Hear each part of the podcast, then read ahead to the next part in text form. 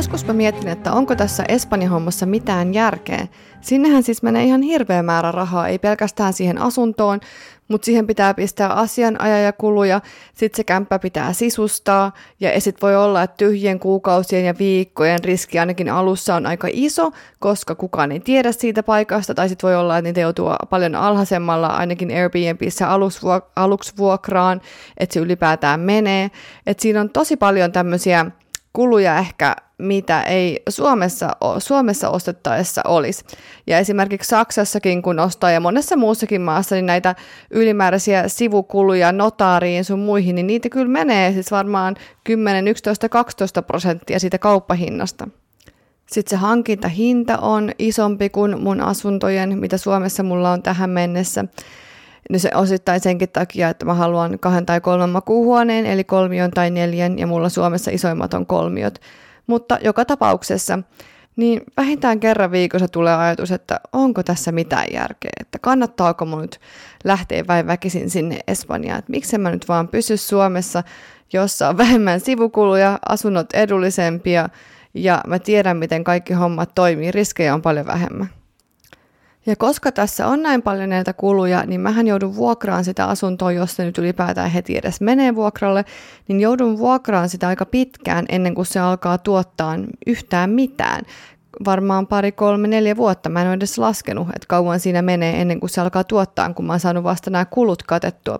Et Suomessahan se alkaa tuottaa periaatteessa siinä vaiheessa, kun sä oot saanut pankin kulut ja varainsiirtoveron maksettua suurin piirtein, niin sitten se alkaa tuottaa. Mutta Espanjassa se onkin paljon, paljon pidempi aika ennen kuin sitä, se alkaa tuottaa yhtään mitään. Tämä tuntuu siis tosi epämukavalta. Ja sitten mä mietin sitäkin, että kuitenkin kaikki päätökset, mitä mä oon tehnyt mun epämukavuusalueella viimeisten vuosien aikana, niin ne on kaikki kannattanut. Et se on ehkä vähän luonnollistakin, että tämä tuntuu tosi epämukavalta ja, koska, ja tämä vähän pelottaa, koska tässä on riskit suuremmat, mutta samaan aikaan mä tiedän, että tämä on tapahtunut aikaisemminkin. Mä oon ollut epämukavuusalueella, mä oon pelottanut riskit ja siitä on tullut jotain parempaa ja mä oon kasvanut siitä ja se onkin mennyt hyvin. Et ehkä mun vaan pitäisi ottaa semmoinen perspektiivi tähän, että mikä on pahin asia, mitä voi tapahtua ja pystynkö mä elämään sen kanssa. Pahin asia, mitä voi tapahtua, oletetaan, että tämä kämpän osto onnistuu, kaikki menee hyvin, mutta sitten sitä ei saa vuokralle, niin pahin asia on se, että sitten mä joudun siitä itse kuukausittain maksaan, koska tämä asunnon, asuntojen hinnat on kuitenkin niin kovat, että ne kuukausittaiset lyhennykset ja korot on aika kovia, joten jos se asunto ei mene niin vuokralle tai jotain tapahtuu, niin sitten mä joudun vaan itse kustantaa sitä. Että ehkä mun kannattaa miettiä sitten kassavirran kautta, että onko mulla sitten varaa itse kustantaa niitä tyhjiä kuukausia, mitä siinä tulee. Tosin mä luulen, että kesäsesongissa, vaikka siellä onkin Airbnbissä paljon kilpailua, mutta jos, sen saisi kesäksi Airbnbihin, niin olisi vaikka vähän alhaisemmalla vuokralla, niin kyllä se nyt luulisi siellä niin kuin Espanjassa Costa del Solilla menevän sen asunnon. Mä oon palannut nyt näiden peruskysymysten äärelle, että mitä mä haluan tehdä. Haluan tehdä asuntosijoittamista, mä haluan kasvaa asuntosijoittamisen saralla, mä haluan tehdä sitä isommin. Ja että mä voin tehdä sitä isommin ja jotta mä voin kasvaa asuntosijoittamisen saralla, niin mun pitää ottaa semmoisia askeleita, mitkä tuntuu epämukavilta, jotta mä voin kasvaa. Kun mä perustin mun yrityksen 2018, mulla oli samanlaisia ajatuksia.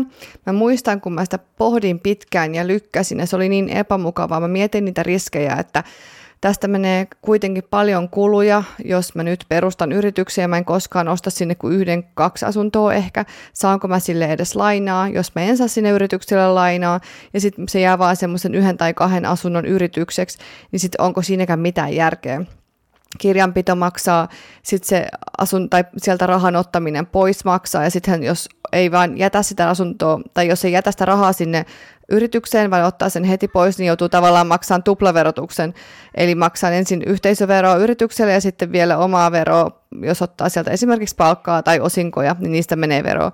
Eli mä siinäkin vaiheessa siis mietin se tosi pitkään, mutta sitten kun mä tein sen päätöksen, mm, taas mä palasin peruskysymyksiin, että haluanko mä tehdä tätä isosti, kyllä, niin tavallaan se yritys on ainoa siihen vaihtoehto. Ja nyt tämä Espanja tuntuu mulle jotenkin loogiselta seuraavalta vaihtoehdolta.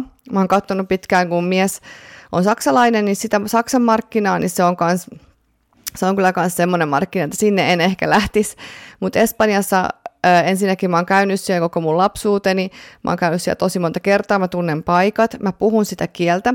Jo sekin, että puhuu sitä kieltä ja tavallaan ymmärtää niitä ihmisiä, niin auttaa tosi paljon. Ja joo, mä voisin jatkaa Suomessa ostelemista yhden silloin tällöin, mutta se tuntuu jotenkin paljon hitaammalta.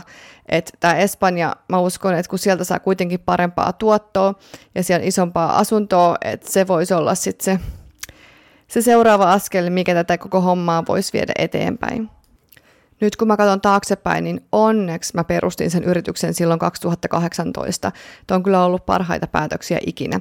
Ja mä toivon, että nyt kun mä väkisin pusken tämän nyt läpi, vaikka onkin kuinka epämukavuusaluetta, että mä voin sitten kahden, kolmen vuoden päästä katsoa taaksepäin ja sanoa, että onneksi mä tein sen, onneksi mä uskalsin tehdä sen silloin. Kiitos kun kuuntelit. Hei, mua ja algoritmia auttaisi tosi paljon, jos sä kävisit arvostelemassa ja tilaamassa tämän podcastin Spotifysta, Apple Podcastista tai mistä tahansa, missä sä tätä podcastia kuuntelet. Ja hei, ota myös asuntoasiaa Instagram-tili seurantaa. Me jaan siellä paljon tietoa asuntosijoittamisesta. Ensi kertaan, moi moi!